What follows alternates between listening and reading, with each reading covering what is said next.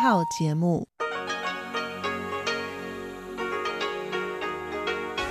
ที่นี่สถานีวิทยุเรดิโอไต้หวันอินเตอร์เนชันแนล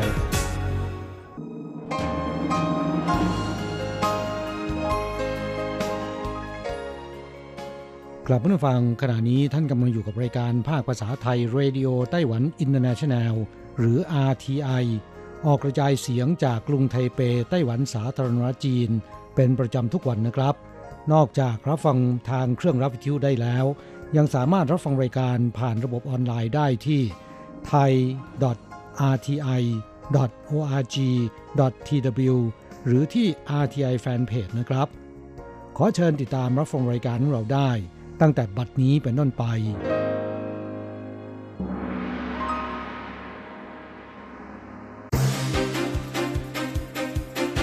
ต่อไปขอเชิญติดตามรับฟัง ข่าวเด่นประจำสัปดาห์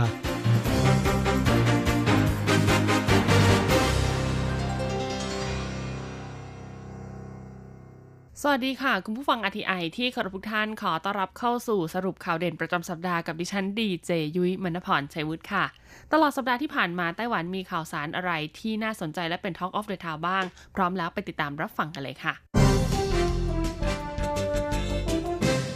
เริ่มต้นกันที่ข่าวแรกค่ะ เป็นเรื่องราวที่ต้องบอกเลยว่าเศร้าสลดใจมาก ๆ นะคะ เพราะว่าเครื่องบินรบ F5E 2 ลำ ชนกันกลางอากาศค่ะ นักบินนะคะ เสียชีวิต 1 ราย แล้วก็ตอนนี้ยังคงสูญหายอีก 1 รายค่ะ ต้องบอกเลยนะคะว่าข่าวนี้ค่ะเป็น Talk of the Town กันมากเลยนะคะ เพราะว่ากองทัพอากาศไต้หวันนะคะ ตลอดช่วง 6 เดือนที่ผ่านมาเนี่ยมีเครื่องบินนะประสบอุบัติเหตุมากเลยทีเดียวนะคะ ซึ่งการประสบอุบัติเหตุในแต่ละครั้งเนี่ยก็ทำให้มีผู้เสียชีวิตนะคะจากเหตุการณ์ดังกล่าวจำนวนไม่น้อยเลยละค่ะ ซึ่งผู้เสียชีวิตนะคะก็มีทั้งนายทหารชั้นผู้น้อย และก็นายทหารชั้นผู้ใหญ่ด้วยสำหรับกรณีนี้ค่ะเกิดขึ้นที่บริเวณเมืองผิงตงนะคะ พื้นที่ท่าเรือชีไห่ค่ะ ซึ่งนะคะกองทัพอากาศรายงานว่าเกิดอุบัติเหตุเครื่องบินขับไล่ F5E2 ค่ะเฉี่ยวกลางอากาศค่ะ หลังบินขึ้นจากฐานทัพชื่อหังเมืองไทตงนะคะ ในช่วงบ่ายของวันที่ 22 มีนาคม และตกลงมาบริเวณชายฝั่งตะวันออกของท่าเรือชีไห่เมืองผิงตง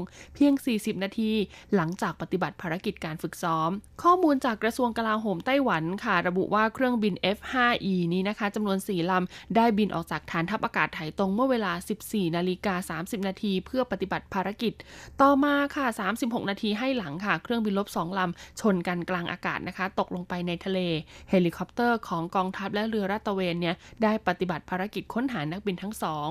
เวลาประมาณ 16 นาฬิกาค่ะ เจ้าหน้าที่ก็พบซากเก้าอี้นักบินนะคะ พร้อมร่มชูชีพตกอยู่บริเวณทางหลวงนะคะ หมายเลขไถ26 ค่ะ หลักกิโลเมตรที่ 73 แต่ยังไม่พบตัวนักบิน จากนั้นค่ะเวลาประมาณ 16นาฬิกา30 นาทีเฮลิคอปเตอร์ Black Hawk นะคะ ก็ได้พบนักบินในทะเลค่ะนำตัวขึ้นมาได้สำเร็จในสภาพหมดสตินะคะ แล้วก็นำตัวส่งโรงพยาบาล จากนั้นก็เสียชีวิตในเวลาต่อมา ส่วนนักบินอีกท่านหนึ่งค่ะยังคงสูญหายนะคะ ซึ่งเจ้าหน้าที่กู้ภัยเนี่ยก็ยังคงเร่งค้นหาต่อไป นักบินของเครื่องบินทั้งสองลำค่ะ ก็คือคนแรกนะคะ เรืออากาศเอกพันอิงจุนค่ะวัย 28 ปีนะคะ เครื่องบินที่ใช้ปฏิบัติการก็คือหมายเลข 5268 ปฏิบัติหน้าที่ตั้งแต่ปีคศ2015 และอีกลำหนึ่งนะคะ ผู้ที่ขับเนี่ยก็เป็นเรืออากาศโทหลัวสร้างหัวค่ะวัย 26 ปี ปฏิบัติการนะคะ ด้วยเครื่องบินหมายเลข 5287 ค่ะ ซึ่งก็ปฏิบัติหน้าที่มาตั้งแต่ปีคศ2017 นะคะเรืออากาศโทหลัวค่ะ แต่งงานเมื่อ2สัปดาห์ก่อนหน้านี้เองนะคะ ขณะที่เรืออากาศพันนะคะ ก็เพิ่งแต่งงานได้ 5 เดือน เหตุการณ์ที่เกิดขึ้นนี้ค่ะ สร้างความโศกเศร้าเสียใจให้กับญาติมิตรนะคะ รวมถึงประชาชนไต้หวันจำนวนไม่น้อยเลยทีเดียว ข่าวต่อมาค่ะเป็นเรื่องราวของภัยพิบัติกันบ้างดีกว่านะคะ ต้องบอกเลยว่าพื้นที่ในเขตภาคกลางไปจนถึงภาคใต้ของไต้หวันเนี่ยประสบกับภาวะภัยแล้งมาเป็นระยะเวลาพอสมควรเลยนะคุณผู้ฟัง แต่สถานการณ์นะคะ ก็ดูเหมือนกับว่าจะทวีความรุนแรงขึ้นค่ะ โดยตั้งแต่วันที่ 6 เมษายนนี้เป็นต้นไปค่ะ เมืองเหมียวลี่และนครไถจงนะคะ จะเริ่มจำกัดการจ่ายน้ำค่ะ โดยจะจ่ายน้ำในระบบที่จ่าย 5 วันหยุด 2 วัน ปัญหาภัยแล้งยังคงรุนแรงค่ะ แม้ว่าจะมีฝนตกลงมาบ้างนะคะในช่วงสัปดาห์ที่ผ่านมา แต่น้ำในเขื่อนเนี่ยกลับเพิ่มขึ้นเพียงเล็กน้อย ทางการไต้หวันค่ะประกาศสัญญาณเตือนภัยแล้งเป็นสีแดงนะคะ ในเขตพื้นที่เมืองเหมียวลี่และนครไถจง และจะจ่ายน้ำให้ภาคครัวเรือนในแบบ 5 วันหยุด 2 วัน ตั้งแต่วันที่ 6 เมษายนนี้เป็นต้นไปค่ะ ส่วนในภาคอุตสาหกรรมค่ะจะไม่ได้หยุดจ่ายน้ำนะคะ แต่ขอให้ลดการใช้น้ำให้ได้ 15%ซึ่ ซึ่งแต่ละพื้นที่ค่ะจะมีการสับเปลี่ยนตารางนะคะ วันที่จ่ายน้ำกับวันที่หยุดจ่ายน้ำเนี่ยแตกต่างกันออกไปนะคะยังไงก็ต้องติดตามข่าวสารกันอย่างใกล้ชิดด้วย ด้านกรมอุตุนิยมวิทยาเองค่ะ ก็บอกว่านะคะปริมาณฝนตกเนี่ยมีมากสุดอยู่ที่เมืองนันโถค่ะ รองลงมาคือฮวาเหลียนและก็ซินจูนะคะ ซึ่งค่ะถึงแม้ว่าจะมีฝนตกมาพอสมควรนะคุณผู้ฟังแต่เนื่องจากว่ามันแห้งและมันแรงมากๆ ก็เลยทำให้ดินนะคะ ที่อยู่ในเขื่อนเนี่ยไม่สามารถดูดซับปริมาณน้ำได้มากเหมือนกับทุกทีที่ผ่านมา ดังนั้นฝนที่ตกลงมาค่ะ ก็เลยทำให้ปริมาณน้ำในเขื่อนในเขตพื้นที่ภาคกลางกับภาคใต้เนี่ยเพิ่มขึ้นไม่มาก เรียกง่าย ๆ ว่ายังคงไม่สามารถช่วยกันบรรเทาปัญหาภัยแล้งได้นะคะ ดังนั้นวิธีการที่สำคัญที่สุดในตอนนี้เลยก็คือขอให้ประชาชนทุกคนช่วยกันประหยัดน้ำนั่นเองข่าวต่อมาค่ะ เรียกได้ว่าเป็นข่าวไปทั่วโลกเลยทีเดียวค่ะ กับกรณีเรือขนส่งสินค้าของกลุ่มเอเวอร์กรีนเกยตื้นในคลองสุเอตนะคะ กระทบการส่งสินค้าและน้ำมัน เรือสินค้าของบริษัท Evergreen Marine นะคะ ชื่อว่า Evergiven ขนาดความยาวถึง 400 เมตรนะคะ เกิดอุบัติเหตุในคลองสุเอตค่ะทำให้การจราจรในคลองสุเอตเนี่ยกลายเป็นอัมพาตกระทบการขนส่งทางเรือทั่วโลก และยังส่งผลต่อราคาน้ำมันดิบในตลาดโลกด้วย บริษัท b r o s c a l i s ของเนเธอร์แลนด์นะคะ ประเมินว่าอาจต้องใช้เวลานานหลายวัน จึงจะกู้สถานการณ์ได้ เมื่อวันที่ 23 มีนาคมที่ผ่านมาค่ะเรือ Evergiven นะคะ ซึ่งเป็นเรือสินค้าขนาดยักษ์ของบริษัท Evergreen Marine รีนนะคะ ตัวเรือเนี่ยมีความยาวถึง 400 เมตร ขนาดระวังขับน้ำเนี่ย 220,000 ตัน เจอลมกันโชกแรงถาถมก็ใส่อย่างจังค่ะ ทำให้เกิดตื้นอยู่ในคลองสุเอตนะคะ ทางการอียิปต์เนี่ยก็ได้ระดมเรือลากจูง 8 ลำ หวังจะลากออกจากจุดที่เกิดเหตุเกยตื้นค่ะ แต่ก็ไม่สำเร็จ ทำให้การจราจรในคลองสุเอตเนี่ยกลายเป็นอัมพาต กระทบไปถึงการขนส่งสินค้าทางทะเลระหว่างยุโรปและเอเชียด้วย เรือขนส่งสินค้าลำยักษ์นี้นะคะ หากตั้งขึ้นก็จะสูงกว่าหอไอเฟลของฝรั่งเศส ที่มีความสูง 324 เมตรค่ะ หลังจากเกยตื้นในคลองสุเอตนานกว่า 40 ชั่วโมง ก็ได้ส่งผลกระทบต่อเรือสินค้ากว่า 100 ลำนะคะ ซึ่งทำได้เพียงต่อคิว เพื่อรอแล่นผ่านคลองสุเอต ทั้งนี้ค่ะปริมาณสินค้า 12%ทั่วโลกนะคะ และปริมาณน้ำมันดิบวันละ 1 ล้านบาร์เรลเนี่ยถูกลำเลียงผ่านคลองสุเอต เหตุการณ์นี้ก็ทำให้นะคะ ราคาน้ำมันดิบเนี่ยทีบตัวสูงขึ้น โดยราคาน้ำมันดิบของสหรัฐนะคะ ปรับขึ้นอยู่ที่ 5.9%ข่าวต่อมาค่ะ เรียกได้ว่าเป็นอีกหนึ่งนวัตกรรมใหม่ล่าสุดของสนามบินในไต้หวันนะคะ เพราะว่าเมื่อวันที่ 24 มีนาคมค่ะ สนามบินทรงสารทดลองใช้ระบบดิจิตอล 3E ค่ะ เพื่อผ่านด่านตรวจคนเข้าเมืองได้รวดเร็วขึ้น กระทรวงคมนาคมไต้หวันค่ะทดลองใช้ระบบอัจฉริยะ 3E ที่สนามบินซงซานเป็นแห่งแรกนะคะ โดยผู้โดยสารเพียงใช้หนังสือเดินทาง สแกนบัตรผ่านขึ้นเครื่อง และถอดหน้ากากแสดงใบหน้าเพียง 15 วินาที ก็ผ่านขั้นตอนได้อย่างสะดวกรวดเร็ว นอกจากนี้ค่ะยังติดตั้งระบบตรวจวัดอุณหภูมิ ถือเป็นแห่งเดียวของโลกเลยนะคะ ที่ผู้โดยสารเนี่ยอุณหภูมิร่างกายสูงจะไม่ได้รับอนุญาตให้ผ่านด่าน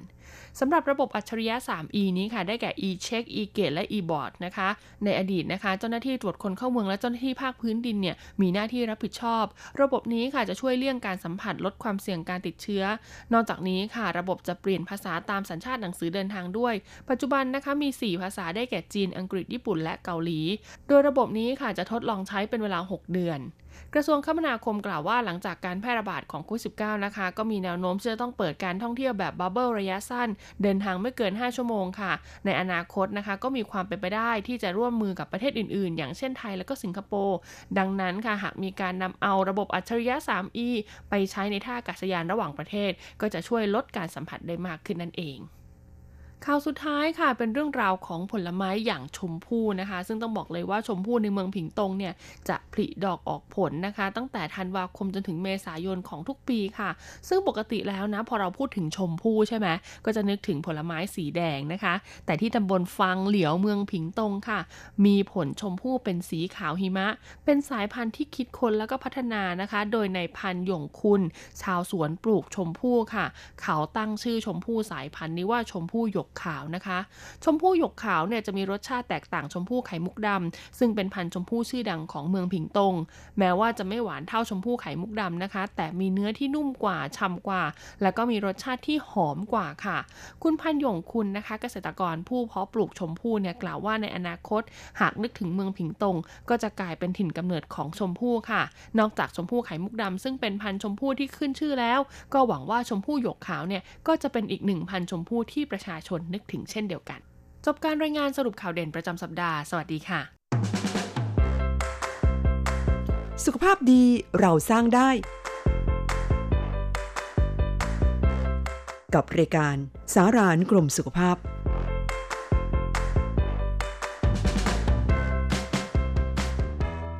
สวัสดีค่ะ คุณผู้ฟัง RTI ที่เคารพทุกท่านขอต้อนรับเข้าสู่รายการสารานุกรมสุขภาพ กับดิฉันดีเจยุ้ยมณพรชัยวุฒิค่ะ ต้องบอกเลยล่ะค่ะว่าเรื่องราวของเราในสัปดาห์นี้นะคะ เกี่ยวข้องกับอาการเจ็บป่วย ที่มีสาเหตุมาจากการนอนไม่หลับ หรือการนอนหลับพักผ่อนไม่เพียงพอค่ะ ซึ่งหากเรานะคะมีการนอนหลับที่ไม่ดีนะก็จะส่งผลให้ระบบต่างๆ ของร่างกายเนี่ยเกิดอาการรวนนะคุณผู้ฟังแน่ๆเลยชัดเจนที่สุดเราเนี่ยจะมีความไม่สดชื่น รู้สึกอ่อนเพลียไม่มีแรงตลอดทั้งวันเลยนะคะ แต่ค่ะ ความร้ายแรงยิ่งกว่านั้นนะคะ นอกเหนือจากอาการที่ปรากฏขึ้นมาทันทีแล้ว ถ้าเกิดว่าเราเนี่ยนอนไม่หลับ หรือว่าพักผ่อนไม่เพียงพอสะสมไปเรื่อยๆเนี่ยก็จะมีความเสี่ยงต่อการเป็นโรคต่างๆ ตามมาได้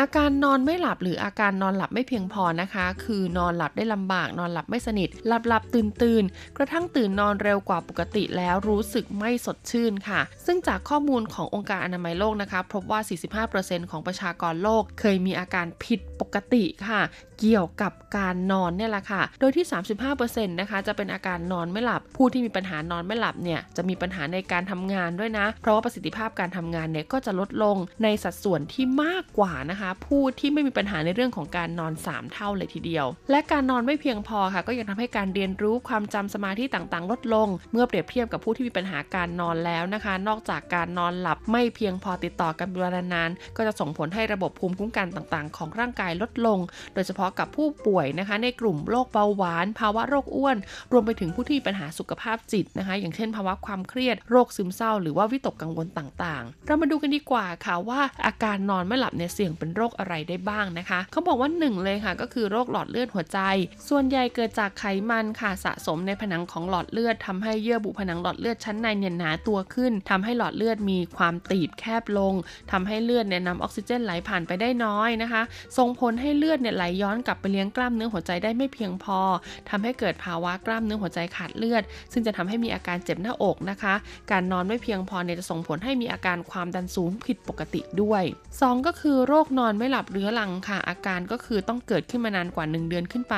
ซึ่งอาจมีสาเหตุมาจากอย่างเดียวหรือหลายอย่างร่วมกันนะคะ เช่นโรคทางจิตเวชผู้ป่วยมีภาวะทางอารมณ์ตกต่ำลงนะคะ โรคซึมเศร้าวิตกกังวล หรือโรคทางอายุรกรรมค่ะ เช่น สมองเสื่อมภาวะทางฮอร์โมน การตั้งครรภ์วัยทองหอบหืด อาการปวดอาการไอเรื้อรังหายใจลำบาก การตื่นขึ้นมาปัสสาวะบ่อยๆ ก็อาจจะรบกวนการนอนได้ และ 3 ก็คือโรคอารมณ์แปรปรวนหรือไบโพล่าค่ะ เป็นความผิดปกติทางอารมณ์อย่างหนึ่งนะคะ ซึ่งผู้ป่วยที่เป็นโรคนี้จะมีลักษณะอารมณ์ที่เปลี่ยนแปลงไปมาระหว่างซึมเศร้าสลับกับช่วงที่อารมณ์ดีมากกว่าปกติ โดยสาเหตุจะมาจากความเครียดสะสม นอนไม่หลับร่างกายอ่อนเพลียรู้สึกว่าไม่กระปี้กระเป๋าหงุดหงิดง่าย ทั้งนี้อาการแต่ละคนเนี่ยก็จะอยู่นานเป็นช่วงสัปดาห์หรือว่าหลายเดือนเลยทีเดียวนะคะ ดังนั้นวิธีการรักษาค่ะ อาการนอนไม่หลับนะคะ หากคุณมีภาวะเบื้องต้นอย่างที่วิได้แจ้งไปแล้วนะก็คือ 1 ค่ะ ปรับเปลี่ยนพฤติกรรม เช่นหากปกติเนี่ยนอนในห้องเย็นเป็นเวลานานๆนะคะ ถ้ายังนอนไม่หลับเนี่ยก็อย่านอนบนที่นอนค่ะ ก็ให้ลองเปลี่ยนจุดที่นอนดู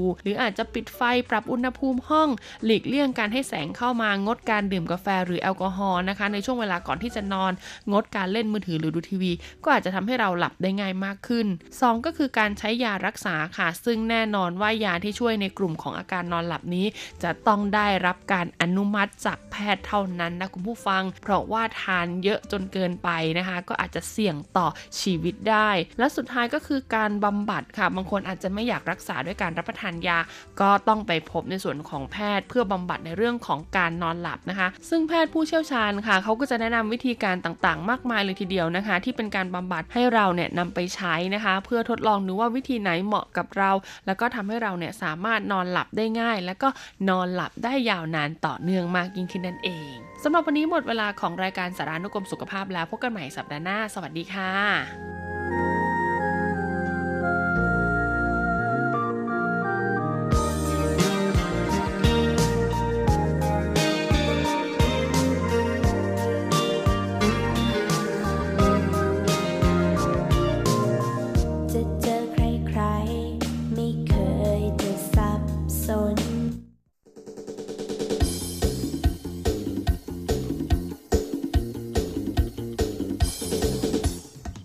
กำลังฮอต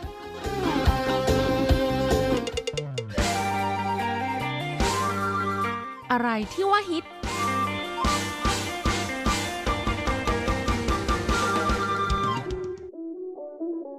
เราจะพาคุณไป ติดดาว ติดตามข้อมูลข่าวสาร เรื่องราวทันกระแสของไต้หวัน เพื่อเปิดโลกทัศน์และมุมมองใหม่ ๆ ของคุณได้ในรายการ ฮอตฮิตติดดาว สวัสดีค่ะ ขอต้อนรับคุณผู้ฟังเข้าสู่รายการฮอตฮิตติดดาวกับดิฉันดีเจอันโกกกัญจยากริชยาคมค่ะ เมื่อสองสัปดาห์ที่แล้วนะคะ อันโกได้พาคุณผู้ฟังไปติดดาวเรื่องราวเกี่ยวกับกระแสของคนรุ่นใหม่ไต้หวันนะคะ ที่นิยม ไม่แต่งงานไม่มีลูก แล้วก็ด้วยความที่ราคาที่อยู่อาศัยแพงเกินไปนะคะทำให้นิยมซื้อที่อยู่อาศัยที่มีขนาดเล็กๆนะคะ ซึ่งจริงๆ แล้วเนี่ยยังมีเนื้อหาข้อมูลที่เป็นซีรีส์ต่อกันมาค่ะ แต่ด้วยความที่สัปดาห์ที่แล้ว กระแสของปรากฏการณ์ความโกลาหลของปลาแซลมอนนะคะ หรือที่บรรดาวัยรุ่นไต้หวันเนี่ยแห่กันไปเปลี่ยนชื่อในบัตรประชาชนเป็นปลาแซลมอนนะคะ เพื่อที่จะกินซูชิฟรี ก็เลยทำให้ซีรีส์เรื่องของที่อยู่อาศัยในไต้หวันเนี่ย ถูกขั้นกลางไปนะคะ ในสัปดาห์นี้ก็เลยขอนำซีรีส์ที่ต่อกันมาจากเมื่อ 2 สัปดาห์ที่แล้วนะคะ เป็นกระแสเกี่ยวกับที่อยู่อาศัยในไต้หวันอีกเช่นเคย แต่เราจะมาพูดในประเด็นที่ว่า คนโสดในไต้หวันชอบอยู่อาศัยเมืองไหนมากที่สุดค่ะคำตอบก็คือ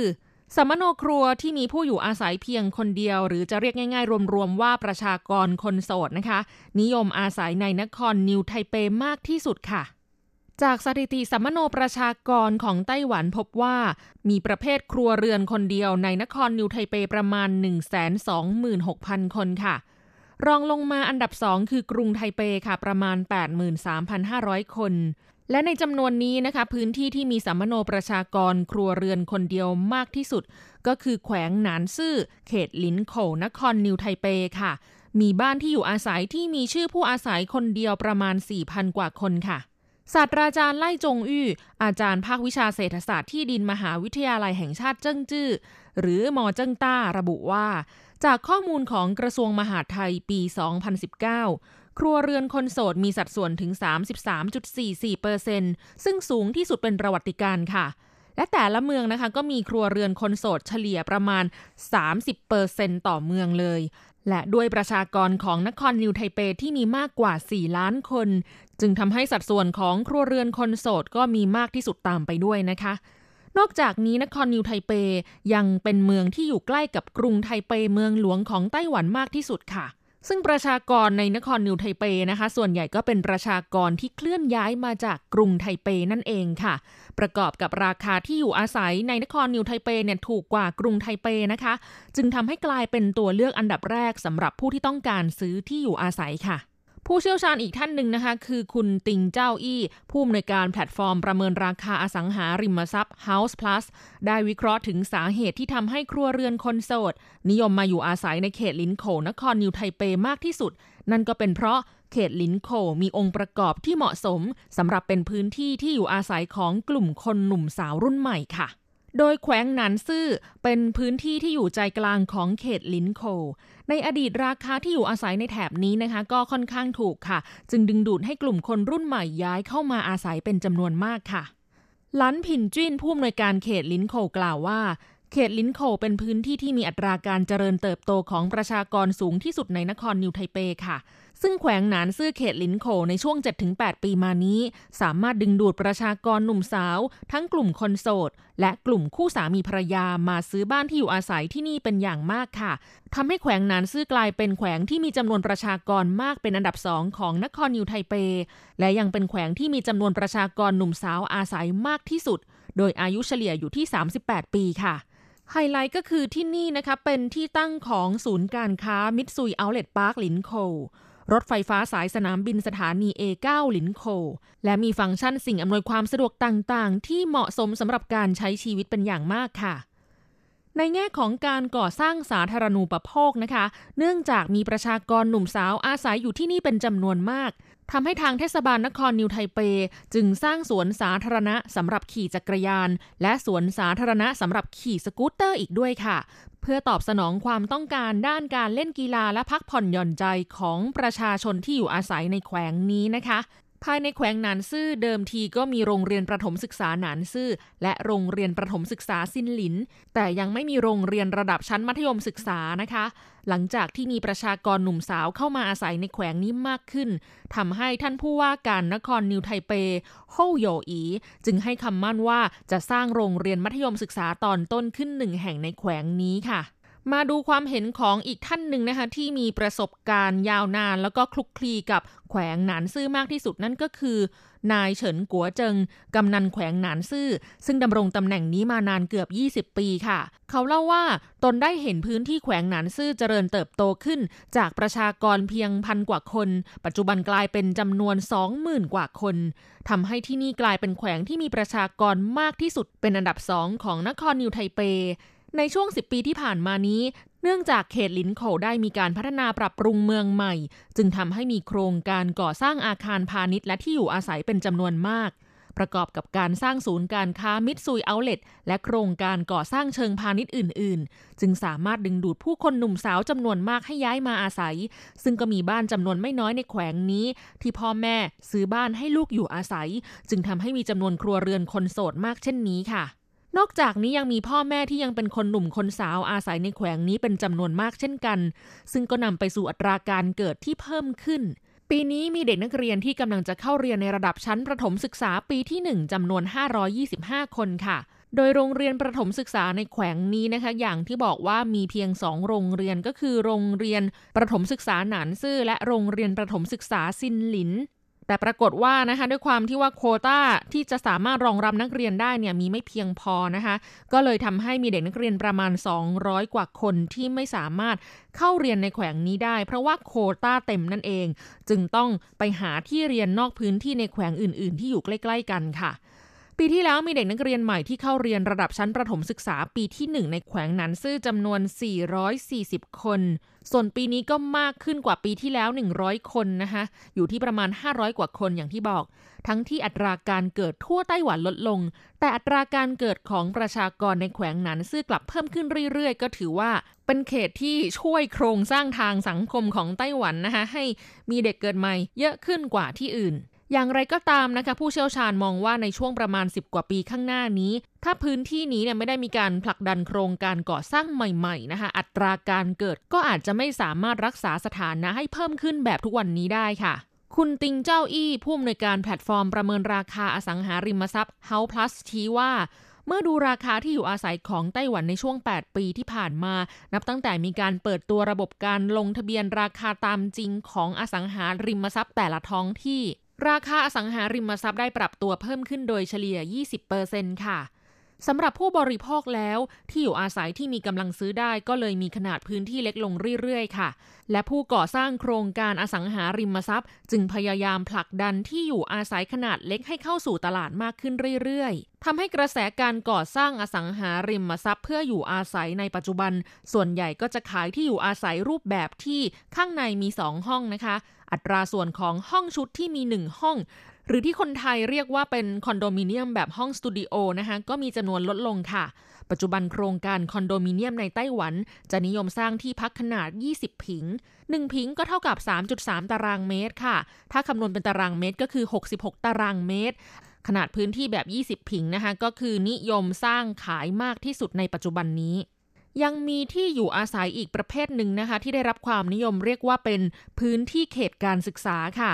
เนื่องจากราคาที่อยู่อาศัยในปัจจุบันมีราคาสูงนะคะทำให้คนเป็นพ่อแม่ ก็คำนึงถึงพื้นที่เขตการศึกษาสำหรับลูกในการเลือกซื้อที่อยู่อาศัยด้วย โดยใช้วิธีการเลือกซื้อที่อยู่อาศัยขนาดเล็กที่มีราคาถูก ในเขตพื้นที่การศึกษาดีๆ เพื่อที่จะได้ให้ลูกสามารถมีสิทธิ์เข้าเรียนในโคต้านักเรียนในเขตพื้นที่บริการของสถานศึกษาในพื้นที่นั้นๆ ค่ะ ก็ถือเป็นการลงทุนเพื่อการศึกษาของลูกนะคะ ดังนั้นที่อยู่อาศัยที่เลือกซื้อนะคะก็จะมีขนาดเล็กเพียง 6 ผิง หรือ 19.8 ตารางเมตรเท่านั้นเองค่ะ ถามว่าเลือกซื้อแบบนี้เนี่ยคนที่เป็นครอบครัวนะคะมีพ่อแม่ลูกจะเข้าไปอยู่จริงๆไหมก็คงจะอึดอัดหน้าดูนะคะอาจจะเรียกได้ว่าเป็นกลยุทธ์เพื่อที่จะให้ลูกได้มีสิทธิ์เข้าเรียนในสถานศึกษาดีๆนะคะคือ ซื้อเพื่อเอาชื่อลูกเข้าไปอยู่ในทะเบียนบ้านเขตพื้นที่นั้น ผื่อได้โควต้าเข้าเรียนนะคะเป็นนักเรียนในพื้นที่ แต่จะอยู่อาศัยจริงหรือเปล่าก็อีกเรื่องหนึ่งนะคะ ก็เลยแบบเลือกซื้อถูกๆไว้แค่นั้น แล้วพอหลังจากลูกได้เข้าเรียนตามที่หวังไว้แล้วนะคะ ก็อาจจะปล่อยเช่าให้คนอื่นมาอาศัยอะไรก็ว่าไปนะคะ เป็นการลงทุนอีกแบบหนึ่งนะ จากข้อมูลนะคะเขาระบุว่าคนโสดที่อยู่ในไต้หวันเนี่ย ถ้าซื้อที่อยู่อาศัยในนครนิวไทเปนะคะราคาประมาณ 10 ล้าน ก็อาจจะได้ที่พักขนาดประมาณ 20 ผิงหรือ 66 ตารางเมตรนะคะ แต่ถ้าเกิดว่าอยากจะเข้าไปอยู่ในเมืองหลวง คือขยับเข้าไปซื้อที่อยู่อาศัยขนาดเท่ากันในกรุงไทเป อาจจะต้องใช้เงิน ประมาณ 15 ล้านถึงจะสามารถซื้อได้ค่ะ แต่ข้อมูลตรงนี้เนี่ยอันโกก็ไม่ค่อยเชื่อเท่าไหร่นะคะ จริงๆเนี่ยมันขึ้นอยู่กับเขตพื้นที่ด้วย ถึงจะได้ชื่อว่าเป็นกรุงไทเปเหมือนกันเนี่ยแต่มันก็มีอยู่หลายเขตด้วยกัน ถ้าเป็นเขตใจกลางเมืองที่การเดินทางสะดวกสบายมากๆนะคะ อย่างแถวบ้านอันโกก็คือ มีรถไฟฟ้าสองสายตัดกันเลยนะคะ ก็คือเป็นแบบสถานีจุดเปลี่ยนสาย หรือที่เรียกว่า interchange station เนี่ย 15 ล้าน 20 ผิงนี่ซื้อไม่ได้นะ เคยเซิร์ชข้อมูลนะคะคอนโดที่อยู่ตรงแถวบ้านนันโกเนี่ย โอ้โห ราคาอยู่ที่ประมาณ 20-30 ล้านค่ะ แล้วก็ไม่ใช่ 20 ผิงนะคะ คือเล็กกว่านั้นเนี่ยอยู่ที่ประมาณ 10 กว่าผิงเท่านั้นเอง มาดูกันต่อนะคะด้านศาสตราจารย์ไปเหรินเตอ๋ออาจารย์ภาควิชาเศรษฐศาสตร์ที่ดินมหาวิทยาลัยแห่งชาติเจิ้งจื้อระบุว่า ที่อยู่อาศัยขนาดเล็กในตัวเมือง ไม่ได้มีแต่เฉพาะคนโสด หรือปล่อยเช่าสำหรับเด็กนักเรียนนักศึกษาและกลุ่มคนทำงานเท่านั้นค่ะ แต่ในอนาคตยังมีแนวโน้มที่จะเป็นที่อยู่อาศัยสำหรับผู้สูงอายุที่เกษียณแล้วด้วยเช่นกันเนื่องจากว่าพออายุมากแล้วนะคะ ก็มีความจำเป็นที่จะต้องรักษาพยาบาล ต้องการที่พักในพื้นที่ที่มีการเดินทางคมนาคมสะดวก มีแหล่งร้านค้าขายอาหารเครื่องดื่ม และทรัพยากรด้านการรักษาพยาบาลที่สะดวก แล้วเมื่ออายุมากขึ้นนะคะ การจะดูแลที่อยู่อาศัยที่มีขนาดใหญ่ ก็เป็นเรื่องที่ยากลำบากสำหรับผู้สูงอายุค่ะ ดังนั้นที่อยู่อาศัยขนาดเล็ก จะยังคงเป็นกระแสหลักในตลาดอสังหาริมทรัพย์ต่อไป ปัจจุบันถึงจะเป็นคนหนุ่มคนสาวใช้อยู่อาศัย แต่ต่อไปนะคะ ก็เป็นคนแก่ที่อยู่อาศัยด้วยเช่นกันค่ะด้านผู้ประกอบการธุรกิจนายหน้าอสังหาริมทรัพย์เปิดเผยว่า ปัจจุบันคนโสด และคู่สามีภรรยาที่ไม่มีบุตร นิยมซื้อที่อยู่อาศัยขนาดเล็ก แต่กลุ่มคนโสดนะคะ จะให้ความสำคัญเรื่องความปลอดภัยในการเข้าออกคอนโดที่พัก เช่นเรื่องของระบบล็อกประตูหน้าต่าง ระบบรักษาความปลอดภัยว่าดีพร้อมหรือไม่ นอกจากนี้นะคะยังมีการคำนึงถึงเรื่องอุบัติเหตุในช่วงฤดูใบไม้ร่วงและฤดูหนาว ซึ่งมีอากาศหนาวเย็นด้วยค่ะ เพราะมักจะมีเหตุการณ์ที่ผู้อยู่อาศัยคนเดียวเสียชีวิตกระทันหัน จากพิษของก๊าซคาร์บอนมอนอกไซด์จากเครื่องทำน้ำอุ่นระบบแก๊สที่รั่วออกมานะคะ หรือมีอุบัติเหตุลื่นล้มหัวฟาดพื้นอยู่นานแล้วไม่มีคนมาพบนะคะ อย่างกรณีข่าวของดาราหนุ่มเสียวกุ๋ยนะคะ ที่เพิ่งเสียชีวิตเมื่อปีที่แล้ว เพราะว่าอาบน้ำเสร็จนะคะ เดินออกมาลื่นล้มหัวฟาดพื้น ก็ไม่มีใครมาช่วยได้ทันนะคะ ผู้จัดการส่วนตัวมาพบก็เสียชีวิตแล้วในวันรุ่งขึ้นถ้าหากว่ามีระบบ Security ที่ดีนะคะ มีเจ้าหน้าที่อยู่ที่เคาน์เตอร์ด้านล่างตลอด 24 ชั่วโมงเนี่ย ก็ อาจจะมีโอกาสขอความช่วยเหลือได้ แต่ว่าจริง ๆ มันก็เหตุสุดวิสัยนะ ถ้าเกิดว่าล้มหัวฟาดพื้นน่ะ จะมีแรงกดปุ่มขอความช่วยเหลือหรือเปล่านี่ก็ไม่แน่ใจเหมือนกันนะคะแต่ก็ยังดีกว่าที่จะอยู่ในที่พักอาศัยที่ไม่มีใครสามารถช่วยเหลือได้เลยนะคะ เรียกว่าซื้อความปลอดภัย ซื้อความสบายใจในระดับหนึ่งกันแล้วกันค่ะ และนี่ก็คือกระแสของที่พักอาศัยสำหรับคนโสดนะคะว่า ชอบอยู่เมืองไหนมากที่สุด แล้วก็มีเหตุผลอะไรในการเลือกซื้อที่อยู่อาศัยกันบ้างนะคะสำหรับวันนี้เวลาหมดลงแล้วละค่ะ พบกันใหม่สัปดาห์หน้า ขอให้คุณผู้ฟังมีความสุขสนุกสนานและสดใส สวัสดีค่ะ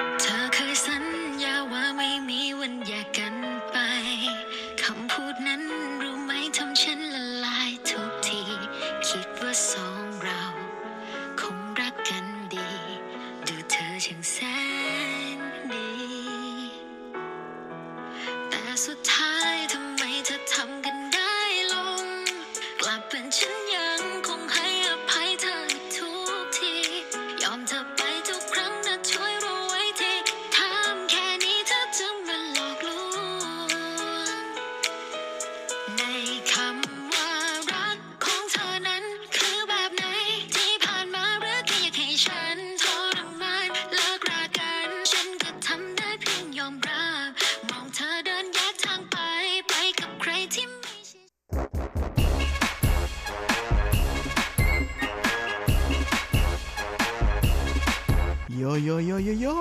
กะกะกะขาเมาทั้งหลายล้อมวงกันเข้ามาได้เวลามาสนุกกันอีกแล้ว Here we go，放音乐一下全闪耀。 กับเพลงเพราะๆและข่าวที่เขาคุยกันลั่นสนั่นเมืองโดยทีระยางและบันเทิง .com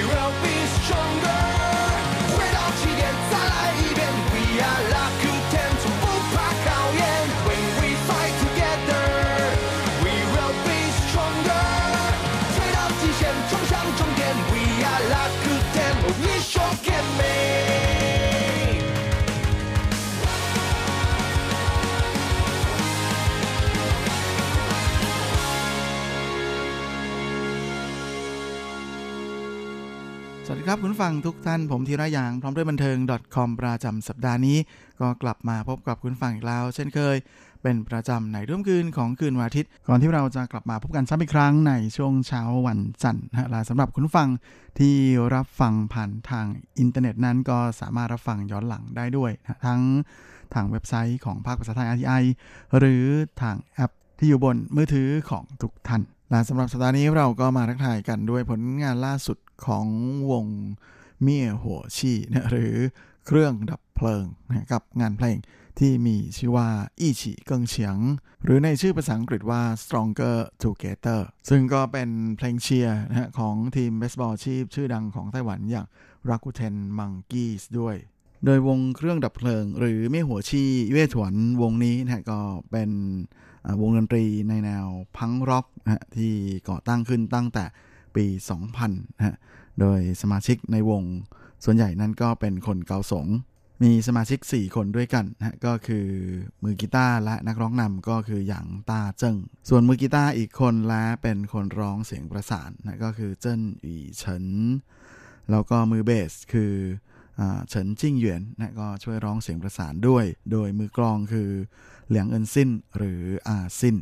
สไตล์เพลงของเมี่ยหั่วชี่เยว่ถวนนั้นก็จะออกในแนวร็อกนะฮะ แล้วก็เป็นดนตรีแบบเร็วๆ ที่ช่วยกระตุ้นสร้างความคึกคักนะฮะให้กับคนที่ได้ยินได้ฟังตามสไตล์ของเพลงวัยรุ่นนะฮะและในส่วนของเนื้อเพลงนั้นก็จะแฝงไว้ด้วยแนวคิดในแบบแฝงไว้ด้วยอุดมการณ์แล้วก็อุดมคติหลาย ๆ อย่าง ละประกอบกับบทเพลงที่ใช้เสียงร้องที่เป็นทั้งภาษาจีนกลางแล้วก็ไถยี่นะก็เลยทำให้กลายเป็นหนึ่งในวงดนตรีที่เหล่าวัยรุ่นไต้หวันนั้นนิยมมาก ๆ ในปัจจุบันวงหนึ่ง โดยในยุคแรกของการตั้งวงนั้นส่วนใหญ่จะเป็นการตระเวนแสดงตามผับนะแล้วก็ตามเทศกาลดนตรีซะเป็นส่วนใหญ่นะฮะเป็นวงในสไตล์ underground นะฮะวงใต้ดิน ก่อนที่จะมีโอกาสได้ออกอัลบั้มเพลงเป็นชุดแรกนะฮะ7ปีหลังจากตั้งวงนะฮะในปี 2007 กับอัลบั้มชุด Let's Go โดยผลงานเด่นๆของพวกเขานะฮะก็คืออัลบั้มเพลงชุด再見青春 นะฮะบอกลาไวใสที่มาอ่สามารถทำให้ชื่อของเมโหชีนั้น ได้รับการเสนอชื่อเข้าชิงรางวัล Golden Merit Award นะฮะหรือจินฉีเจียง ซึ่ง ถือเป็นรางวัลเกียรติยศที่เก่าแก่ที่สุดในวงการเพลงจีนในปัจจุบันนะฮะ โดยพวกเขาได้รับการเสนอชื่อเข้าชิงรางวัลวงดนตรียอดเยี่ยมประจำปีนะฮะในจินชิเจียงครั้งที่ 25 ซึ่งจัดขึ้นในปี 2014นะฮะแต่ว่าแหมอดรับรางวัล แต่แค่นี้ก็ถือว่ายอดเยี่ยมแล้วนะฮะก่อนที่ในครั้งที่ 26นะก็คือปีถัดมานั้น งานเพลงที่พวกเขาแต่งขึ้นนะฮะเต๋าหวี่เทียนกวางแสงสวรรค์บนเกาะน้อยนะจะได้รับรางวัลนะให้เป็นหนึ่งในเพลงยอดเยี่ยมประจำปีด้วย และในปี 2015 ก็ยังเป็นปีที่เมี่ยหัวชีนั้นค่อนข้างจะมาอ่สามารถสร้างชื่อเสียงของตัวเองไปสู่ระดับอินเตอร์ได้นะฮะเมื่อพวกเขาได้มีโอกาสร่วมงาน สมาชิกของวงเอลการ์เด้นฮะวงพังชื่อดังของญี่ปุ่น ในการร่วมกันตั้งวงใหม่ที่ชื่อ Mono Eyes นะฮะแล้วก็ร่วมกับวงดนตรีชื่อดังของเกาหลีอย่าง Torn Apple นะฮะร่วมกันแสดงคอนเสิร์ต ข้ามชาติ 3 ประเทศ 3 ที่เลยนะฮะทั้งที่กรุงโซลไทเป แล้วก็โตเกียว ก่อนที่ในปี 2016นะฮะอัลบั้มเพลงของเมโฮชีในชุดรีบอ n เกิดใหม่นั้น จะส่งให้พวกเขานะได้รับการโหวตจากบรรดาชาวเน็ตในไต้หวันนะให้เป็นวงดนตรีนอกกระแสที่มีชื่อเสียงที่สุดในไต้หวันนะฮะขึ้นอันดับหนึ่งเลยทีเดียว โดยอันดับสองนั้นคือวงเฉาตงเหมโยวพายตุ้ยนะฮะและอันดับ3คือวงชิงเฉินเตี้ยน และในปี 2016 นั้นก็เป็นอีกปีหนึ่งที่แมวิวชีนั้นได้รับเกียรติอย่างสูงสุดในการได้รับเชิญให้ขึ้นร้องเพลงบนเวทีการรับตำแหน่งนะฮะขึ้นรับตำแหน่งประธานาธิบดีของอนางสาวไช่อิงเหวินนะฮะกับนายเฉินเจี้ยนเหรินซึ่งพวกเขาก็ขึ้นไปร้อง 2 เพลงนะฮะเซียงเฉียนสิงก้าวไปข้างหน้ากับเต๋าหยี่เทียนกวางนะฮะโดยไม่โหชี่นั้นก็พูดถึงการได้โอกาส ขึ้นไปร้องบนเวทีสาบานตนรับตำแหน่งของประธานาธิบดีไต้หวันว่า พวกเขานึกไม่ถึงแล้วก็ไม่เคยนึกมาก่อนว่า จะมีโอกาสได้มายืนอยู่บนเวทีแบบนี้ ได้มีโอกาสแสดงบนเวทีของพิธีสาบานตนเข้ารับตำแหน่งของประธานาธิบดี แล้วก็ร้องเพลงของประชาชนนั่นคือการที่มิโฮชิได้รับโอกาสในการขึ้นเวที เข้ารับตำแหน่งของพระดีไช่เหมือนในครั้งนี้นะก็ไม่ได้เป็นอะไรที่เซอร์ไพรส์แต่อย่างใดนะเพราะว่าพวกเขานั้นแหมมีบทบาท แล้วก็มีแนวคิดทางการเมืองที่ค่อนข้างจะชัดเจนนะฮะว่ายืนอยู่ฝั่งเดียวกันนะฮะและก็ถือเป็นหนึ่งในหัวหอกเลยนะฮะของคนบันเทิงที่ให้การสนับสนุนการประท้วงครั้งใหญ่ของเหล่านักศึกษาไต้หวันนะฮะ ในปี 2014 ที่เกิดเหตุประท้วงที่เรียกกันว่าไทหยางฮวาเสียวินนะฮะ Sunflower Revolution นนอกจากนี้พวกเขาก็ยังช่วยผู้ว่าเทาหยวนนะฮะคนปัจจุบันนะฮะในการสร้างคะแนนเสียงนะฮะด้วยการประกาศวิ่งจากไทเปนะฮะเป็นระยะทาง 45 กิโลเมตรนะทั้ง 4 คนวิ่งไปที่เถาหยวน เพื่อที่จะ ไปที่สนามเบสบอลของนครเถาหยวน โดยมีนายเจิ้งหวนซันนะฮะที่เป็นผู้ว่าเถาหยวนคนปัจจุบันนะฮะพักเดียวกันกับพรรครัฐบาลนะก็ออกมาให้การต้อนรับเลยทีเดียว และเมื่อปีที่แล้ว 2020นะก็เป็นปีที่มีโหชีนั้นก็สามารถก้าวขึ้นไปคว้า金曲獎 Golden Melody Award GMA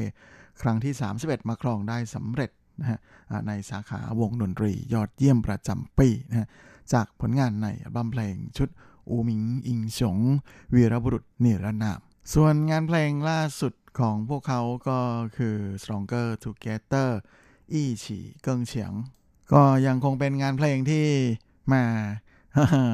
ให้กำลังใจนะแล้วก็เป็นเพลงเชียร์นะของทีมเบสบอลอาชีพของไต้หวันนะที่อยู่ที่ เมืองเทาหยวนครับนั่นก็คือรักุเทนมังกี้สสำหรับใช้เป็นเพลงเชียร์นะในฤดูกาลแข่งขันปีนี้ เชื่อว่าแฟนๆเบสบอลในไต้หวันนะก็คงจะได้ยินเพลงนี้กันแทบทุกอาทิตย์เลยทีเดียว ทั้งใครที่ไปเชียร์ที่สนามนะหรือว่าดูการถ่ายทอดสดผ่านทางจอทีวีและช่วงนี้เราก็มาพักฟังเพลงกันอีกสักเพลงหนึ่งนะฮะก็ขอเลือกหยิบเอาผลงานที่เป็นซาวด์แทร็กนะฮะของภาพยนตร์ในไต้หวันเรื่อง 白日夢外送王 หรือในชื่อภาษาอังกฤษว่า Courier กับงานเพลงที่มีชื่อว่า Don't Be Afraid ของสาวหวนหุยหรูมาฝากก็แล้วกัน Don't be afraid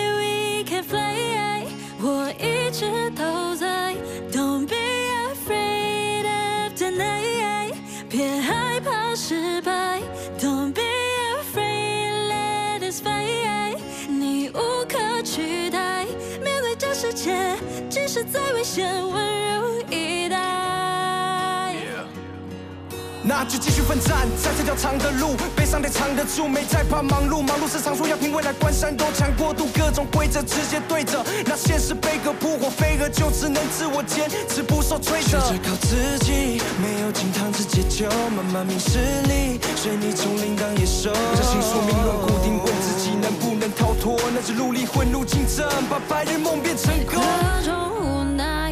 见怪不怪。又怎么能够倦怠？人生是一场漫长比赛。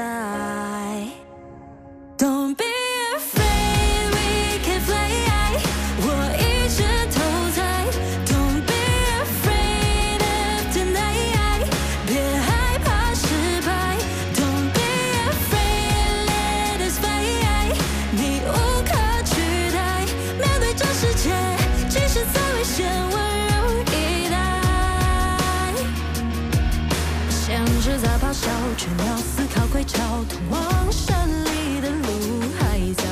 旅途的煎熬，带恶意的嘲笑，难免会想要逃跑。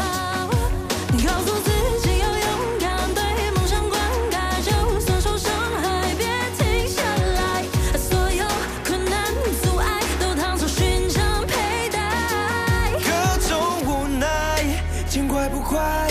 又怎么能够简单？人生是一场漫长比赛。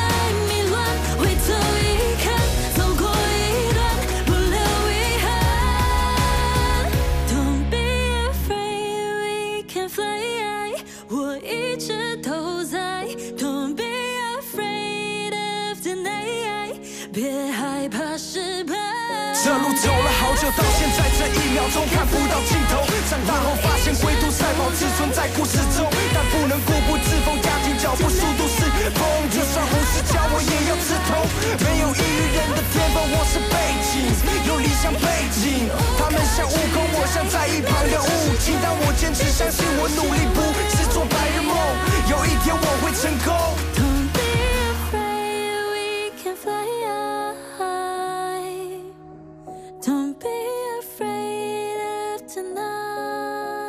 และนี่ก็คือหวนห้วยหรูกับงานเพลงที่มีชื่อว่า Don't Be Afraid ผลงานที่เป็นซาวด์แทร็กนะฮะของภาพยนตร์ไต้หวันเรื่องไปรื่อมงไหวซ่งหวังนะฮะหรือ Courier ที่เพิ่งจะเข้าฉายช่วงตรุษจีนที่ผ่านมานี่เองโดยชื่อของหวนห้วยหรูอาจจะไม่ค่อยคุ้นหูแฟนเพลงรุ่นใหม่สักเท่าไหร่นะเธอเป็นนักร้องรุ่นใหม่นะฮะที่เป็นสาวสิงคโปร์ โดยเธอโด่งดังมาจาก การที่เธอไปหยิบเอางานเพลงของหวังหมิงจื้อหรือเนมวีนะฮะเอามาร้องใหม่ แล้วก็อัดคลิปลงบน YouTube จนดังนะฮะในเพลงเพียวเซียงเป่ยฟัง โดยคลิปของเธอที่ร้องบน YouTube นั้นมีคนกดดูนะฮะมียอดวิวสูงกว่า 10 ล้านวิวเลยทีเดียว ก็ไม่น่าแปลกใจนะฮะที่แม่สาวเจ้าจะกลายมาเป็นนักร้องคนดังของสิงคโปร์ไปได้ ละเมื่อปี 2017นะฮะอ่าช่วงปลายปีเนี่ยงานเพลงของเธอที่มีชื่อว่าเชี่ยเชี่ยนี่อ้ายวอขอบคุณที่เธอรักฉันนั้นก็คว้ารางวัลเพลงยอดเยี่ยมประจำปีของสิงคโปร์มาครองนะฮะซึ่งก็ทำให้ชื่อของเธอนั้นยิ่งโด่งดังมากขึ้นไปอีกนะจนสามารถคว้ารางวัลนักร้องเยี่ยมประจำปีจาก UFM 100.3 ของสิงคโปร์มาครองได้ด้วย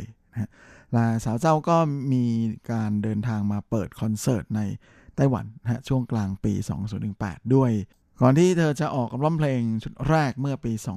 2019นะกับอัลบั้มชุดชินายเตอหนี่เจินย่างเตอวอและนอกจากนี้เหวินหุยหรูนะฮะก็ยังเคยร่วมงานกับศิลปินดังๆ ในไต้หวันหลายคนนะฮะเธอแต่งเพลงให้กับนักร้องดังของไต้หวันทั้งฮีบี้หรือเทียนฟู่เจินนะฮะ ในเพลง 人間煙火 นะรวมไปจนถึงอ่าซันถีโตจือเต้า ที่ฮีบี้นั้นชอบเอามาก ๆ จนเอาไปใส่ไว้ในอัลบั้มเพลงของเธอนะแล้วก็ยังเคยร่วมงานกับเจิงจือเฉียวนะฮะรวมไปถึงสาวเซรีนาแห่ง SHE นั่นก็คือเรินจาเสวียนนะและยังมีสาวคิมเบอรี่เฉินฟางหยู่ละอ่ารวมไปจนถึงเจียเจียนะนักร้องอรุ่นเดอะซึ่งก็ถือว่าเป็นหนึ่งในนักร้องระดับ เสียงคุณภาพคนหนึ่งของวงการเพลงในไต้หวันปัจจุบันเลยนะก็เห็นได้ว่าแม่ผลงานของหวนห้วยรู้นั้น ก็ได้รับการยอมรับจากศิลปินเหล่านี้เป็นอย่างดีนะก็เลยเป็นอะไรที่แม่น่าจะกลายมาเป็นอีกหนึ่งดาวดวงใหม่นะในวงการบันเทิงของไต้หวันได้อย่างแน่นอนวช่วงนี้เราก็มาเข้าสู่ช่วงท้ายรายการวันนี้กันนะกับข่าวคราวความเคลื่อนไหวที่น่าสนใจในว่าบันเทิงในช่วงของซุปซิป .com Baby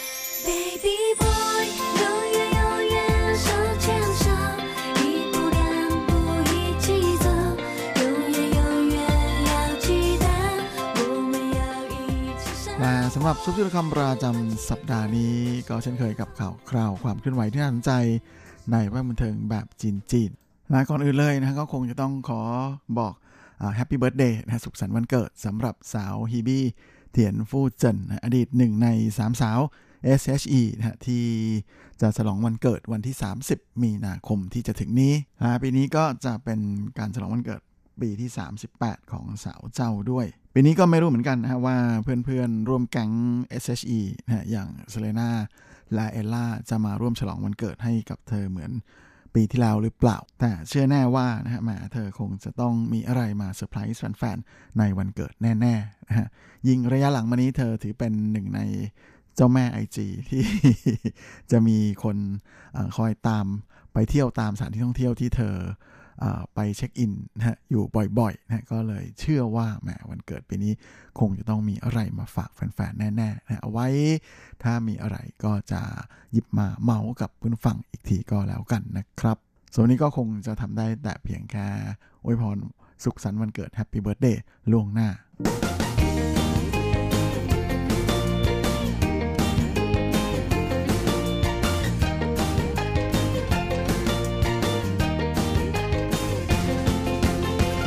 อีกข่าวหนึงวันนี้ก็มาดูกันที่ข่าวคราวของหนุ่มชิงฟงนะหรืออูชิงฟงอดีตนักร้องนำของวง Sodagreen หรือสุตะลี่นะที่ตอนนี้ผันตัวมาเป็นศิลปินเดี่ยวแบบเต็มตัว ซึ่งเจ้าตัวนั้นก็ตามสไตล์ศิลปินรุ่นใหม่นะที่มักจะนิยม โพสต์นู่นโพสต์นี่นะฮะบนโซเชียลอยู่บ่อยๆนะล่าสุดเมื่ออช่วงวันเช้าวันอาทิตย์ที่ผ่านมานะก็ปรากฏว่าเจ้าตัวโพสต์อะไรที่ทำให้แฟนๆ ตกใจไม่น้อยทีเดียวนะโดยโพสต์บอกว่าหวังว่าโลกนี้จะมีความยุติธรรมเกิดขึ้น และทำให้ผู้คนนั้นเชื่อได้ถึงพลังแห่งความยุติธรรม รวมทั้งหวังว่า มีวันหนึ่งที่จะตื่นขึ้นมาอย่างมีความสุข แล้วก็มองเห็นแสงสว่างและความหวัง โดยเจ้าตัวยังโพสต์ต่ออีกนะฮะบอกว่า ก็ไม่หวังว่าทำชั่วจะได้ชั่ว แต่อยากจะให้ทำดีแล้วได้ดี โดยส่วนตัวก็พูดได้ไม่เต็มปากเหมือนกันว่าตัวเองเป็นคนดี แค่นู้นแค่นี้ แต่ก็ไม่เคยหลอกใคร ไม่เคยขโมย ไม่เคยแย่งชิงปล้นใคร ใครที่ทำดีด้วย ก็จะดีคืน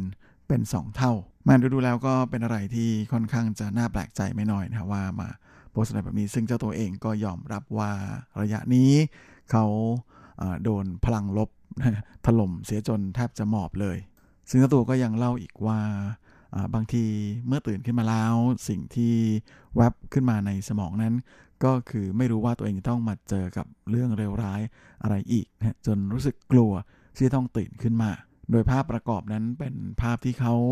นอนอยู่บนเตียงนะฮะถ่ายคู่กับแมวสัตว์เลี้ยงตัวโปรด แน่นอนนะครับว่าแหมแฟนๆ ของชิงฟงเห็นโพสต์แบบนี้ก็รีบเข้าไปให้กำลังใจกันใหญ่เลยนะฮะบางคนก็บอกว่าโลกนี้มันมีอะไรที่เลวร้ายมากมายนะฮะก็สามารถที่จะเปลี่ยนพลังเหล่านี้เนี่ยพลังลบเหล่านี้ให้กลายมาเป็นแรงบันดาลใจในการแต่งเพลงทำงานเพลง เอาชนะตัวเองให้ได้นะฮะ พลังลบกับอารมณ์ที่เป็นลบลบๆรวมกันแล้วก็จะเป็นบวก จะกลายมาเป็นพลังบวกในการเปลี่ยนแปลงตัวเอง แล้วก็มีแฟนๆ มาให้กำลังใจอีกนะบอกว่าก่อนที่ทุกอย่างจะดีขึ้น ก็อาจจะต้องเจอกับอุปสรรคอีกมากมาย ขอให้รักษาความดีของตัวเองเอาไว้ ทุกอย่างจะดีขึ้นอย่างแน่นอน อีกคนก็บอกว่า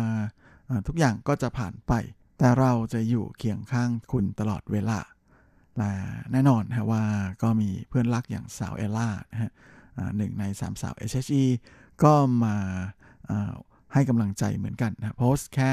สั้นๆคำเดียวง่ายๆนะแต่ได้ใจมากๆเลยนะกับคำว่าเป้า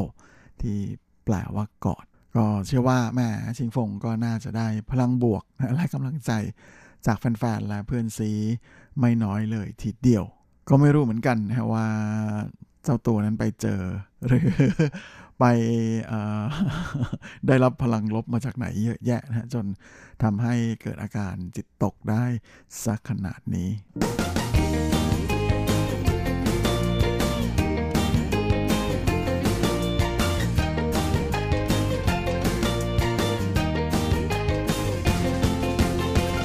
อีกครั้งในวันนี้ก็มากันที่ข่าวคราวของสาวโจลินไช่อีหลินกันนะครับ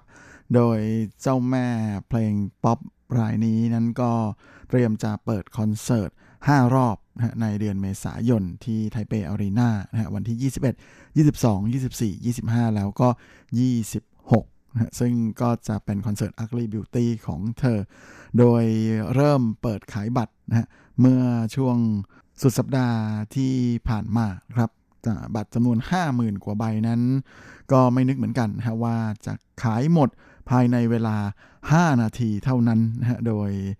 มีข่าวออกมาว่ามีชาวเน็ตแฟนๆ ของเธอนั้นขึ้นไปแย่งซื้อนะฮะมากกว่า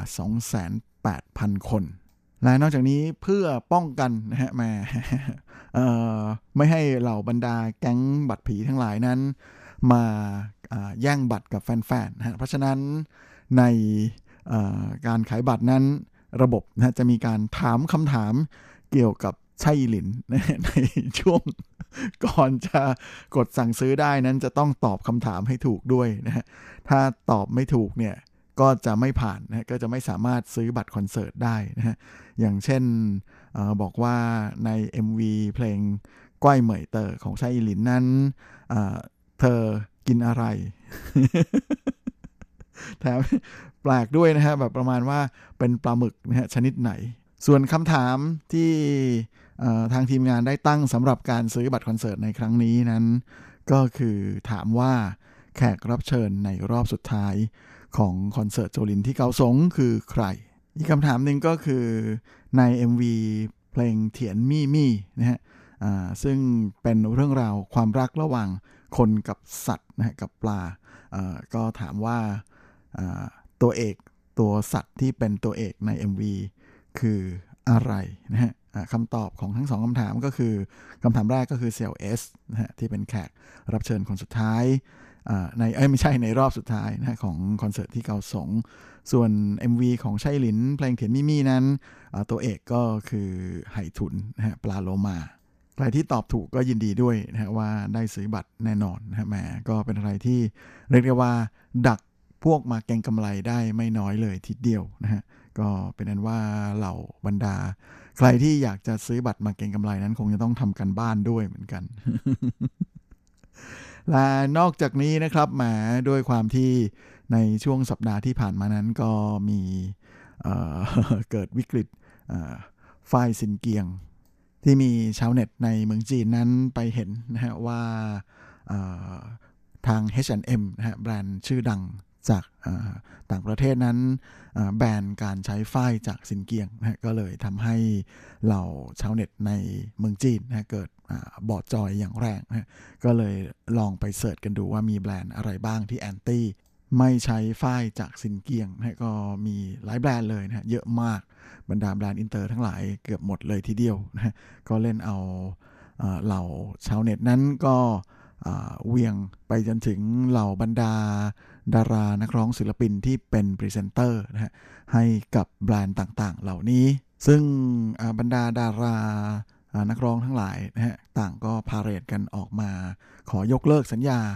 การเป็นพรีเซนเตอร์กับแบรนด์หลาย ๆ แบรนด์เหล่านี้กันเต็มไปหมดเลยนะฮะนี่รวมจนถึง n i กี้อาดิดาสอะไรพวกนี้ด้วยนะฮะและแน่นอนนะฮะว่า ในจำนวนนี้ก็มีดาราไต้หวันหลายคนทีเดียวนะฮะไม่ว่าจะเป็นจางจวินหนิงนะฮะหรือว่าสวี่กวางฮั่นรวมไปจนถึงโอหยางหน้าหน้า แล้วก็ยังมีเฉินลี่หนงนะฮะ